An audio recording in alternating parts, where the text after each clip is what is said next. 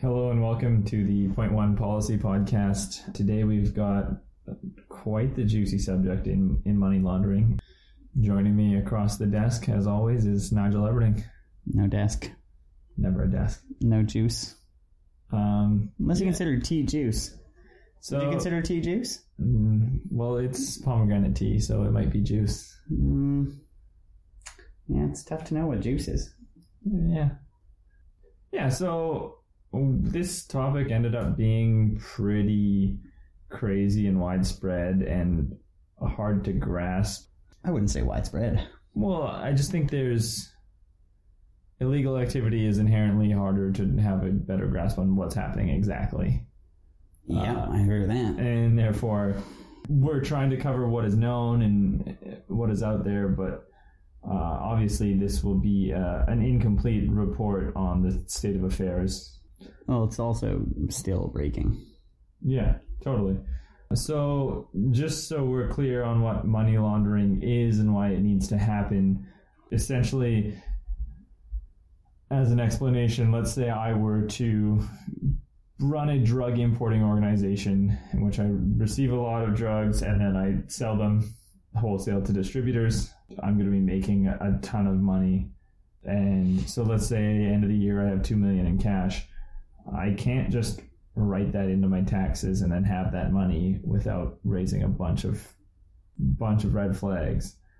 I can't buy a home in raw cash without raising alarms. I can't buy Well, maybe you can. well, I can't normally, I'm not supposed to be able to buy a car or a home or, you know, anything like that, or walk into a bank with a suitcase full of $50,000 and say, I want to deposit this because they'll say, where the hell did this come from, you know, and do some tracking. Uh, so the idea of money laundering Well, is. you should. They should just ask you where it came from, and if you don't have a plausible explanation, then they should stop you. Basically, Yeah, but the the idea behind money laundering is taking income that's coming from illegal sources and trying to make that money not traceable back to those sources. just Basically, make it into usable money. Essentially, yeah, it's a big problem for criminal organizations because they are criminal organizations, so there's always law enforcement after them, and they want to be able to use the money they have, but they don't want to raise suspicions about where uh, about where the money came from and have their whole empire be brought down by the law enforcement. So they spend a decent amount of effort into hiding things. yeah.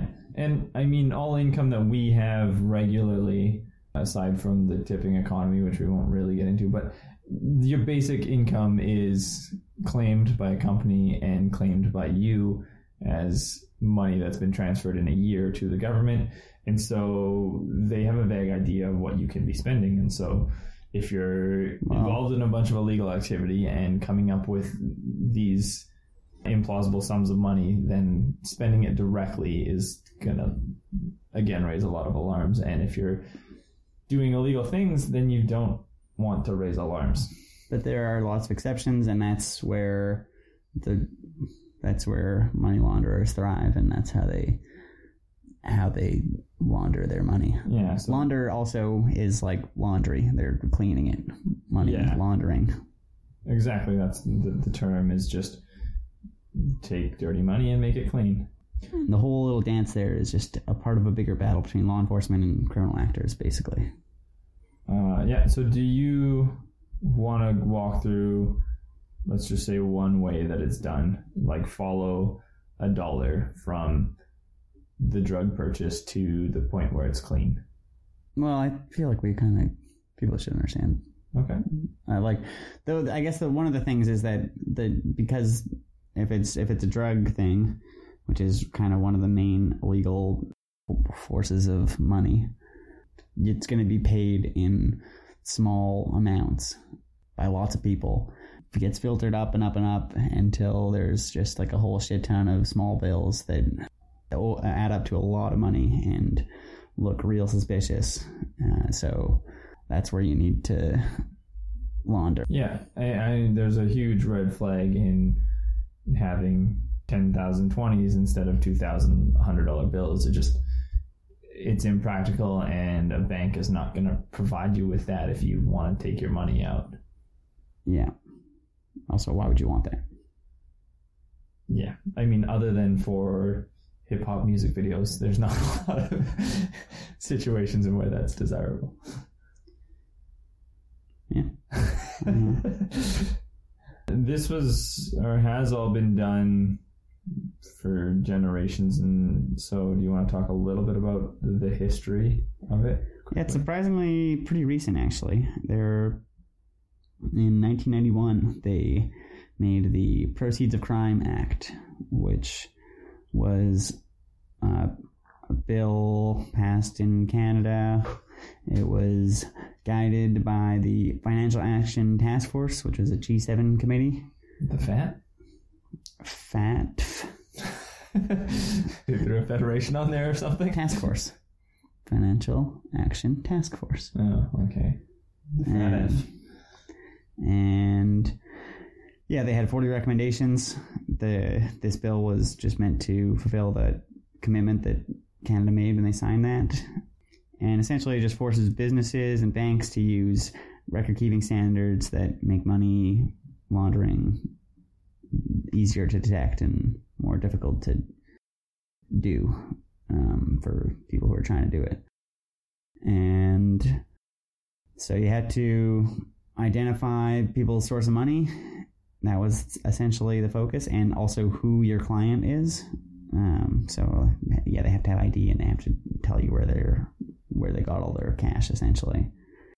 But it applies to financial entities, which is basically banks and credit unions and such things, loan companies, insurance, trust companies, and life insurance companies, brokers and agents securities dealers. It's all money stuff, basically. Accountants, and then real estate brokers, casinos, dealers in precious metals and stones, public notaries, and for some reason they they specify notary corporations of British Columbia, even though it's a federal thing. I don't know what that's about, but they have to also from this act uh, report all cross-border money movements. That's kind of the thing you see about do you have cash instruments when you cross the border over a certain amount or whatever? You'll see on your little customs. Customs. Claim Yeah. sheet or whatever yeah. Yeah so that act is it did that. It established an agency to monitor and deal with the things. And then in 2001 as a response to 9-11 they included reverse money laundering essentially. Reverse money laundering being money that will go to fund a criminal organization as opposed to money that's coming from a criminal organization that needs to be cleaned so they can use it. It's going to criminal organizations. So that was, yeah, trying to not buy things, I suppose, from Al Qaeda and stuff. That's what they were worried about. It was also further amended later to include electronic transfers and had more you're supposed to do more paperwork more risk reports and it's helps with or they also required more intelligence sharing between other enforcement agencies. And so that's pretty much just what the state of law in money laundering has been in Canada. Is from, mainly from that 1991 thing and then with a few amendments later on to include some other yeah. things. And so it's it's protocol amongst banking institutions and casinos that certain transactions uh, they, they can either meet the criteria or they can just kind of raise alarms at the clerk's discretion and then they can fill out forms that say hey just so you know x person deposited x number of dollars uh, and it seemed a little I don't think it's just at the discretion. I think there's no there's there's there's numbers that's what i said. There's criteria that it meets it but if it doesn't meet that criteria they can still do it. Oh, okay I believe the number is, ten thousand dollars. If anything over ten thousand dollars in cash deposit, then is an automatic requirement to to fill out that that form. For example, the federal agency trying to explain what they do had a thing out there that was uh, like a video about it, but basically they found a whole ring that happened because two people were coming into the same bank institution two or three times a week with ten thousand plus dollars in cash, and so you know that triggered an investigation, which they then tracked that money for a long time to overseas places and put 800 transactions and 12 different actors all together and connected everything, and then were able to persecute them. Cool. That's becoming harder now. I believe it appears to be becoming harder just with the online technology and the way we deal with money now because when you needed to report to a bank, obviously there was a face to face interaction with someone who would inherently be skeptical of you, and that's not necessarily the case anymore. Things like cash transfer apps and online banking, and using things like uh, proxy servers, so that's just basically hiding your IP address, which is like the identity of the device you're using, uh, are all possible, and so it makes it harder to track the source of the money in many ways. Yeah, there was uh, some amendments to the Proceeds of Crime Act that were supposed to help with that, but those still can't deal with cash, and cash is still king in illegal activities because it's not traceable. All yeah, in the end, if you got to get your cash somewhere, electronic things don't really matter. You got to physically take your cash to a place. And At some point, somebody has to recognize it, convert it, and digitize it. yeah, so that's still a big issue for criminal organizations, and that's mainly what we're going to be talking about. Yeah, so the estimated figure, I believe this is an American study, said worldwide there's about 512, somewhere between 512 billion and 1.2 trillion US dollars that is laundered annually In the world, in the world. okay, it seems like how could they possibly know that? I don't, but that's why the variable on that is 700 billion dollars. Yeah, But it's just a kind of a basic realm of a lot of money to to give us an idea. Um, so, I guess the first thing to talk about are the institutions that exist in Canada to try and combat this. So, federally, there is FINTRAC, the Financial Transactions and Reports Analysis Center of Canada. So if anyone files a suspicious transaction report, any bank or casino or whoever it is, it's going to FINTRAC and they're receiving that data and they work on trying to piece those reports together and make something logical out of it. Provincially, things have changed somewhat. Until 2006, there was an agency that was looking into this specific, specifically the gambling and gaming sector, and then it got abolished. There's an integrated gaming unit. 2009. The Sorry, government shut down integrated task force to investigate casinos, essentially. Yeah.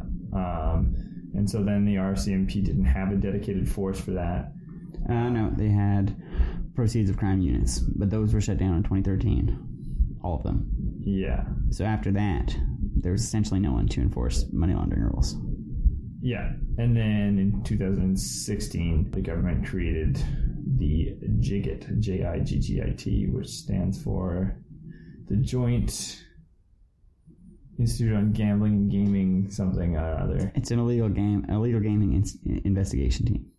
Yeah. So they would be the ones who would review it provincially, but notably, there was a gap in that for several years. The reason we know about what's going on or what has been, what the history of the status of money laundering enforcement agencies is, is because now things have gotten out of hand. Uh, there's been reports about huge amounts of money being laundered in BC casinos, and there's been a bunch of stuff going on you may have heard in the news, and so we're going to talk about that. Yeah, so I guess essentially it's been known for a while and there's been investigations going on, but it's been kept from the public until very recently. And there was a W5 report that was published on February 9th that uh, really started to raise some alarms and was kind of crazy to watch. Well, it was before that there was alarms going off. Like by then, there was already a report given.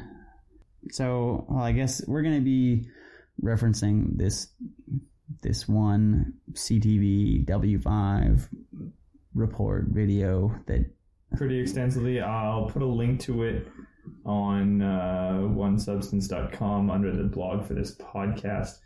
Uh, show notes. Show notes, yeah. Basically, but uh, if you search up BC money laundering on YouTube, it'll be the first hit. It's uh I mean, I've got I've got a bunch of other information from other sources too, but that's kind of the main thing. It's the only place I really found that kind of tried to show the timeline and made it into a thing that made sense. There's so many different little things I saw here and there, and the story is not well told, it seems to me. Yeah, and it, it gets really complicated to try and tell this story to a full degree because there are basically businesses made to just hold money or holdings companies.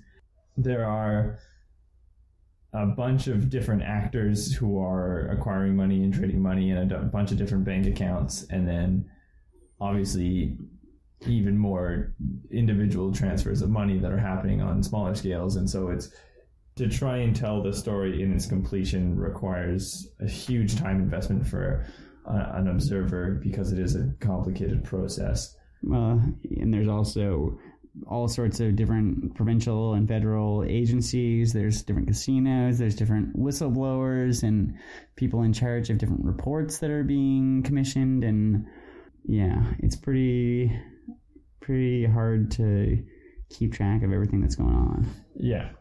Uh, the gist of it, if I can sum it up very briefly, now that we've talked about how complicated it is, uh, is uh, there was an individual who worked in uh, for the BC Lottery Corporation, which is a monopoly who's supposed to be who is supposed to be overseeing all of the casinos. BCLC. Seeing his name was Ross Alderson. Yes, who was seeing just a bunch of money come in, usually in twenty dollar bills, uh, there's video evidence of individuals bringing in bags, grocery bags worth of money, suitcases. Yeah, uh, just copious amounts of money. More Most, mostly twenties. Yeah, mostly in like wrapped in rubber bands, in like bundles of. Uh, what do they say? Bundles of hundred thousand. No, 20,000? Bundles of 40,000 as I think it was. 40,000 sometimes. It's crazy. It's like so it was, yeah, bringing in like up to three hundred thousand dollars per person. Uh, there was there were some bigger than that, but okay, yeah, a large, large amounts of money to these casinos, taking it in for chips and going to these um, high stakes backroom tables, basically, and playing. Do you remember the name of the game was Baccarat? Baccarat, which I have no idea what that is, but it's a game. Yeah. It's a Chinese betting game. Actually, uh, there's another really interesting story I have heard about Baccarat, where a uh, another high stakes uh, player and uh, or high stakes gambler and a very famous poker player are involved in a bunch of lawsuits with a bunch of casinos for rigging games essentially, and yeah, it's a crazy whirlwind of a story. Uh, it doesn't really, doesn't really tie into anything we're doing here though. But yeah, so uh, getting it like walking in with these large sums of money and going and, and betting and doing whatever they do and then cashing out, but essentially bringing in this money that they couldn't really source and that the the casinos themselves were not inquiring about. They were essentially employees were told that it's impolite to ask and it's culturally appropriate for. Uh, it was a predominantly Asian population, and it was culturally appropriate for them to have large sums of money.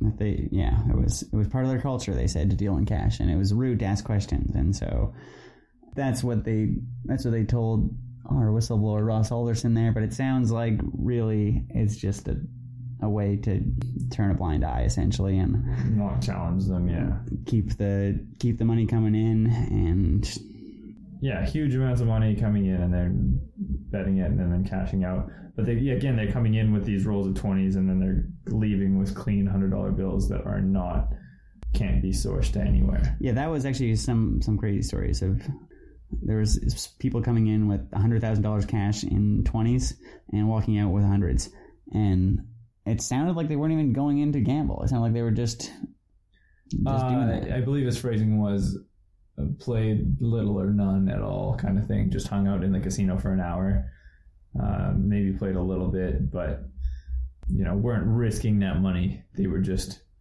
changing that money for other also money. Yeah. And I think that well, like that's the idea of it. Anyways, here is it gets laundered as you say, it's in casino winnings essentially, and that's that. No one can really say anything about it after that. You got it from the casino. Yeah, and I mean that is one place where hypothetically you could accrue large sums of money if you get lucky. Is the idea? Yeah. Um. So basically that took place over a number of years before the red flags were raised and yeah so bclc is a, technically a provincial corporation uh, and the province had disbanded the organizations that were persecuting these people and so there were there were similar forms these uh, suspicious behavior forms being filed but lottery lottery and gambling is overseen by the province, not the federal government. And so they were going, they were being filed to nobody essentially because there wasn't an agency that was reviewing these things. The BC Gaming Policy Enforcement Branch reported and filed internally a bunch of suspicious transactions. They automatically had to for over $10,000 ten thousand dollar buy-ins in cash, and sometimes there was like crazy stuff like four thousand twenties. None of that was ever investigated because there was no one really to investigate, and they just filed them and reported them, and that was or like reported them, filed them, and that's it. They just sat there, so they're still there, uh, and it's still crazy. You can see.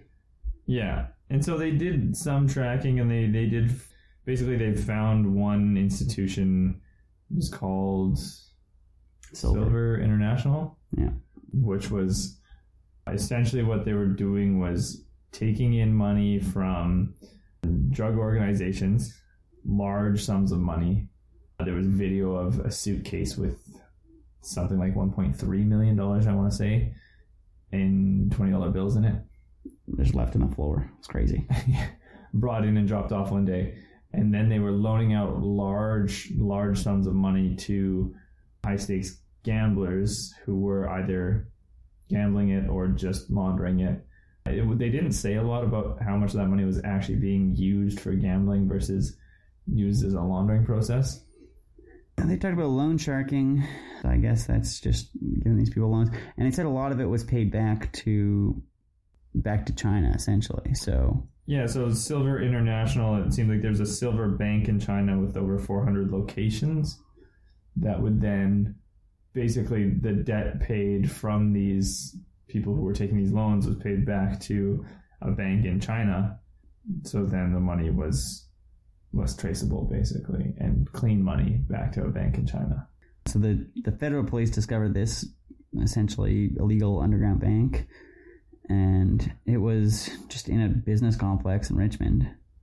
They found their two million dollars in twenties, and in the whole string of raids, they found seven million. They because they went to some other places, I suppose, and they nearly had a press conference about it, but then it got canceled, so the public remained in the dark about it, and but overall, Silver International that I I think it was just that one location had 220 million dollars go through it in the year before the raid.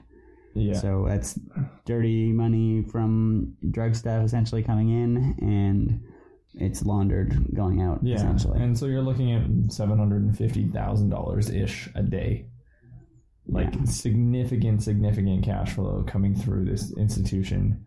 It's crazy that a singular institution is moving that much money. Um, Especially such a like a, it's just a little office in a business complex. It's just a little yeah, there was the security of that money was insanely low, and you just seeing the sheer volumes of it was was shocking. yeah. But essentially, yeah, what's coming out of this now is it's been clear that BC has been sort of a hub of, of money laundering. And there was a quote from the Attorney General, currently David Eby, about it, whom he was asked, um, you know, is, is BC out of the money laundering then? And he said, well, the casinos are significantly reduced, but that's just one way, and there's potential that this has been happening in a multitude of other areas, namely real estate and a couple other things. So, There's supposed to be reports coming back on that later, but yeah, I want to talk still some more about the other stuff here. Is that they had a a list of the hundred top players in BC casinos, and ninety seven of them were Asian, which is pretty crazy. Mostly they were working in real estate, but also on the list were housewives and students. It's like what? That's insane. How like how is nobody saying anything about this or yeah, it's it's um, you want to believe in the that our institutions are being rigorous, but uh, it seemed just relatively simple that these individuals or this singular organization was was laundering money without much effort or scrutiny or challenge. I guess when when David Eby found out about this and this was sort of becoming clear was going to become public, or maybe it already was, they launched an independent review of money laundering in BC in BC casinos, and Peter German was supposed to be the investigator. He like wrote books on money laundering and, and is known to be somewhat of an expert in the matter. And his report, which was released just about a year ago, March 2018, like in the first thing says for some time that they were the BC casinos were unwittingly laundering money. But it like then all the stuff he says and everything else we hear about it sounds like it was not unwitting, like it was deliberate willful willful blindness is what Willful it was. Yeah, willful ignorance. And there's been now some questions about his conflict of interest because he sits on the Richmond Oval board with the guy who, who designed and uh, developed the high limit betting room the and the River Rock Casino, which is the main the the epicenter, as they say, in the of the BC casino money laundering scene. And that guy was not interviewed. His superiors were interviewed, so it's not like he this the Peter German who made the report is just ignoring people, but in the report also he praised the River Rock execs for being very helpful in his report. Um, and other other whistleblowers are questioning the integrity of the report based on uh, the way he's talking about the execs there, where clearly, you know, they they were they messed up. It wasn't. Yeah, I mean they have some awareness that this was happening. They have to be if they're trying tracking the money that's going into this, and if they don't, it's gross negligence. Yeah, either fully incompetent or like willfully ignorant is, or or just outright uh, bad. They're just Yeah, morally compromised. so. Yeah, there's been some questions about that now, but he is still the same guy. Peter German is is the one who's supposed to be doing the next report on the luxury car industry, real estate, and horse racing. Because horse racing, for some reason, is separate from gambling. It's not governed by the BC Lotto Corporation, and it's not under gaming. It's its own thing for some reason. Somehow got through the, those classifications, so But- it's on commission. There's been a uh, money laundering tip portal created to assist him to create this report. And apparently, there's been close to 200 submissions, and they closed at the end of February, and the report is supposed to be coming out at the end of March. So we'll see how that goes. There's supposed to be another report coming out. I read, but I don't know what this other report is. But it's supposed to be coming out at the end of March too. So there's going to be more news coming out about what's going on here.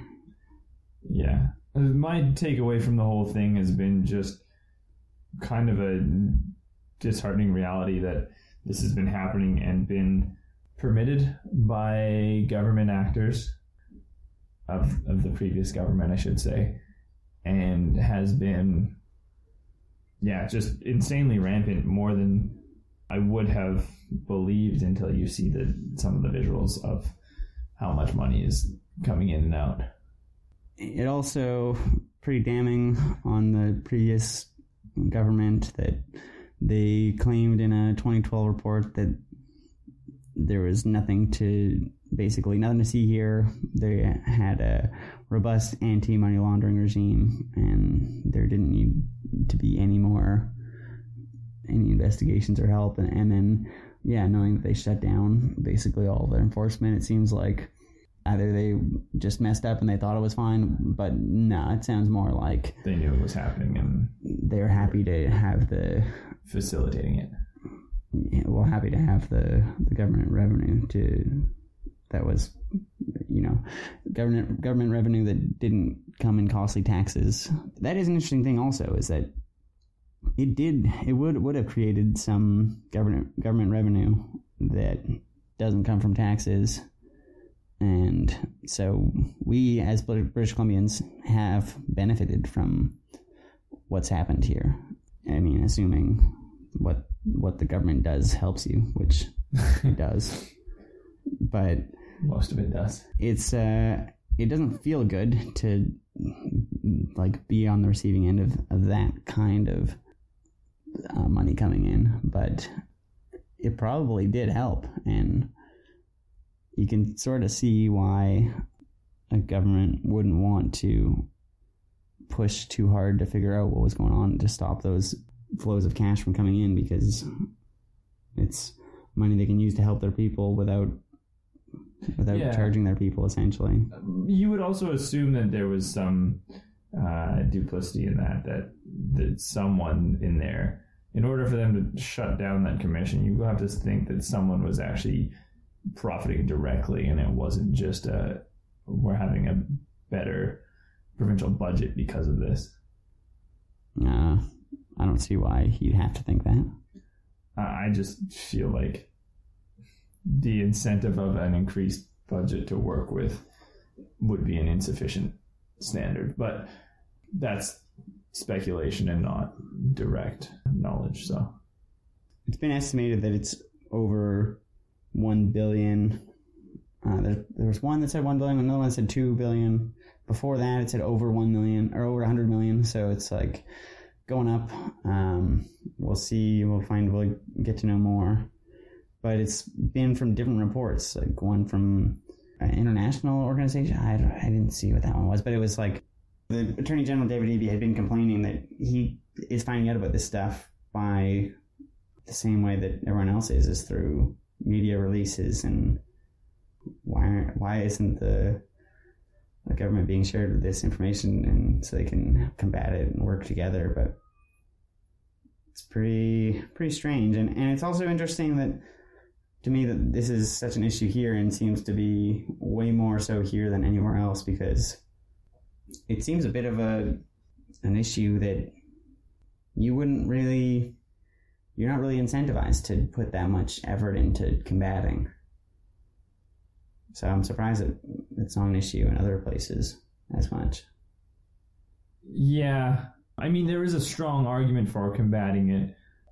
If globally there's a rigorous anti money laundering system, then the idea of yeah, organized criminal organizations uh, and the profits they would generate if they are having way more trouble turning that money into next like capital that they can spend, it's a disincentive to do the job they would be doing.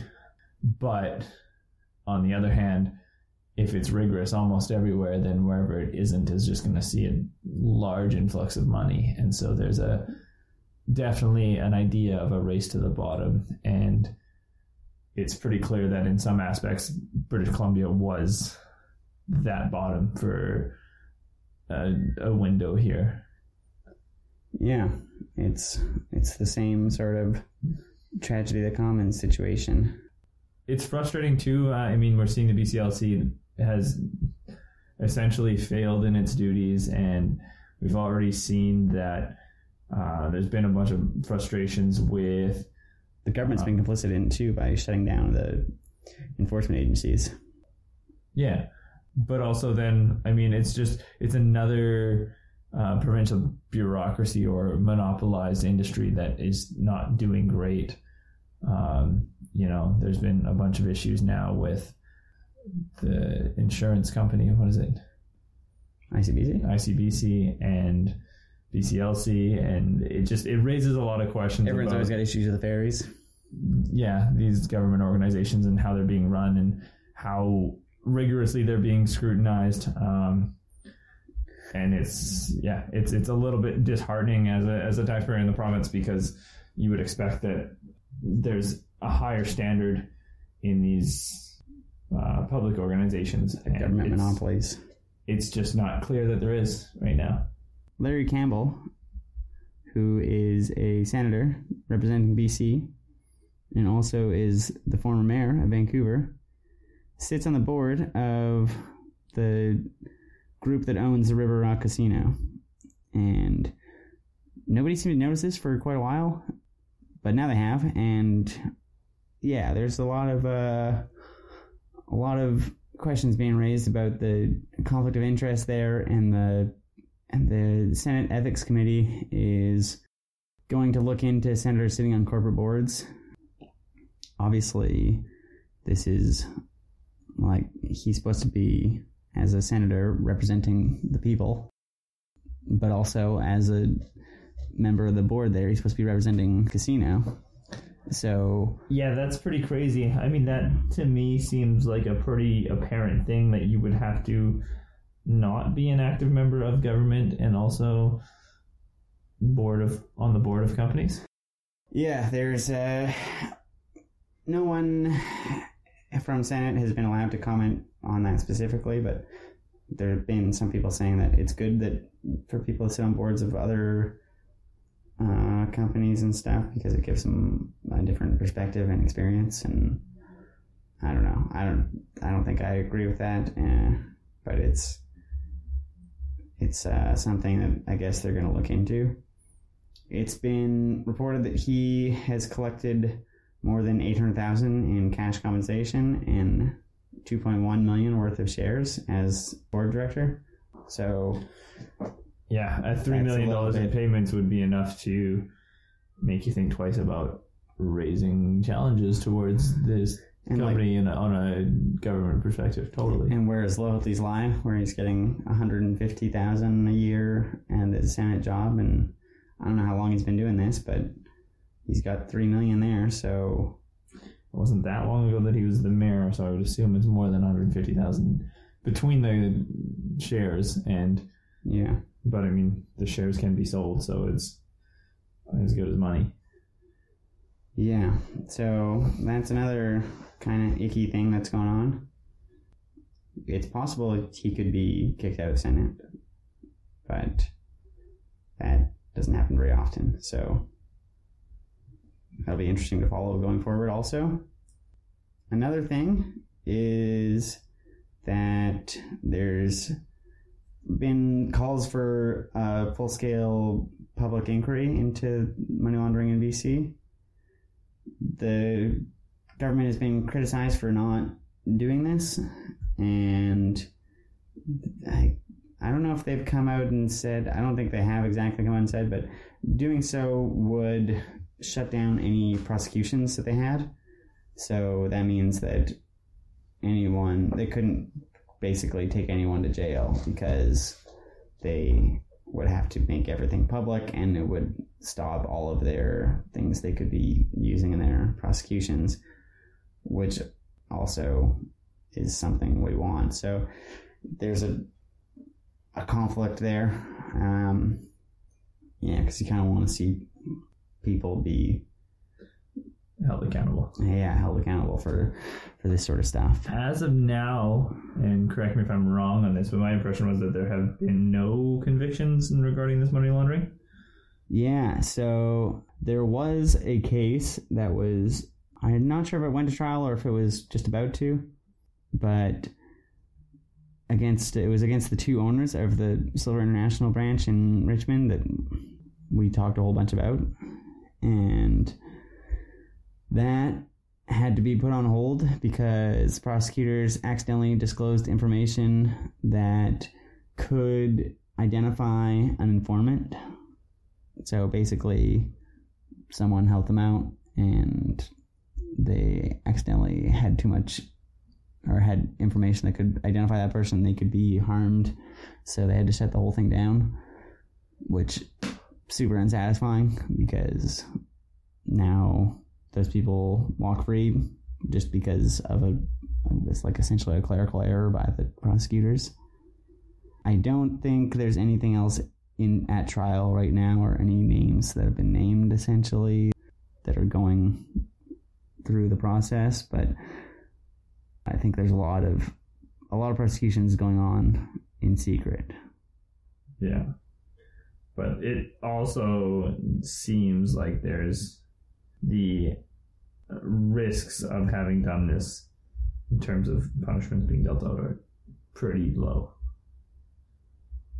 Seems pretty insane for the amount of money they're dealing with. That's pretty obviously drug money.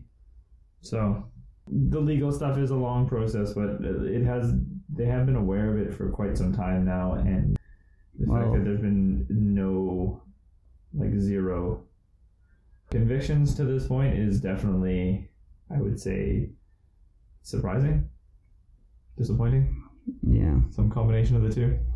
Well, like the provincial government hasn't, or the provincial, yeah. I mean, I guess the maybe RCMP have a little bit, but not as much. It's been the federal government has been investigating kind of on their own for a while, and or federal police, I suppose, and I mean they had they had this one, but it didn't work out, and yeah, Yeah. So I guess that's kind of the state of affairs.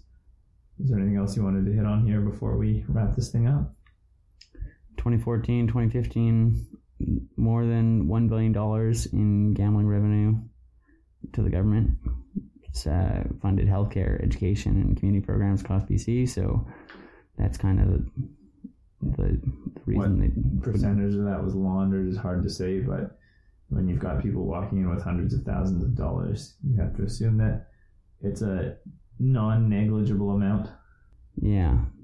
When things were at their worst, they were saying that uh, there was more than $20 million in cash buy ins, I think just at the River Rock, and more than 15 million of that was in 20s in a single month. in a single month. Yeah. So, So, I mean, you start extrapolating that, and that's serious money, and if it was over multiple years. but that was that was at its worst, but still, yeah. yeah, and Well, also you could just look at like what Silver International was doing is that's that's kind of in line with that 220 million dollar figure because 20 million a year is 240 million so um you know twenty million a month. or 20 million a month yeah so yeah a lot just a lot Well, they were estimating that between one and one and two billion. So yeah. And yeah. I came into this thinking money laundering was more difficult and would be more robust in terms of how they were doing it. And then watch this report and there's just video surveillance of drug dealers bringing in suitcases of money and then well, not necessarily drug dealers, but people with previous drug convictions bringing in no, no, I don't think so. The one individual was they said something about him That was into Silver International, and that was through yeah that's what i'm saying bringing it into a financial institution leaving it there and then having them lend it to somebody and Right, but that surveillance was they only got that by the raid. It was Silver National's surveillance. It wasn't. Uh, that is public video now. yeah, So it's just obviously we don't have the checks in place when it can be done in such a simple way. yeah. But you can see how it happens through the incentives that are that exist out there. But it's still pretty pretty icky that it's happening and Yeah. that people are looking the other way and And I wouldn't be surprised if there was a lot more reports on this in other sectors. I mean, I think it would be relatively easy uh, in real estate. a lot of this money is going to be connected to to fentanyl that's coming from China. Asia over into Vancouver, so it bleeds into the opioid crisis a bit too. And then if it's going to real estate, it's it's affecting the housing market, and uh, those are pretty much the two biggest things going on in in BC, and uh, you can see that how this could affect it. Yeah, which is crazy that it would it would you know tie into both of those in such an adverse way is like makes this a very interesting point of contention and a story worth paying attention to. Yeah, the only other thing that I, I've sort of thought about this was throughout the whole thing is that I'm not sure this is actually possible to stop. Could definitely do better here. And obviously, what's been done has been inadequate. But it seems that the outcome is pretty much inevitable that criminal organizations are going to find a way to use their money. Yeah, the one argument I've seen is that if as a country you're very good at it, there's an added step then in them trying to get mules to move this money physically out of your country. Yeah, and then exchange it, I guess, yeah, and that would be even harder. So you know, drugs in Canada are bought in Canadian dollars, and so and physically exist in Canada, and so there is an argument that having the step of it not being super feasible within your country does add a layer, an expense, a burden, and a risk to the whoever's getting this money. we're saying this could all be stopped by legalizing everything. Yeah. Yeah, I mean, if there's that much drug money circulating in the hands of organized crime, then it definitely is an argument towards, in combination with what we're seeing happening with fentanyl and death rates and ideas of controlling the substance, controlling the flow of money. It seemed unthinkable years, like maybe ten or twenty years ago, that cannabis could be fully legalized, and but it can solve some issues and maybe uh, something you could see down the line. There's certainly a more compelling argument for it now uh, than there has been, I guess, previously. Just because it in light of what's going on, uh, both with the dangers of drugs and the amount of uh, money that's clearly being made off of this. and that is possible because cannabis has gone through it.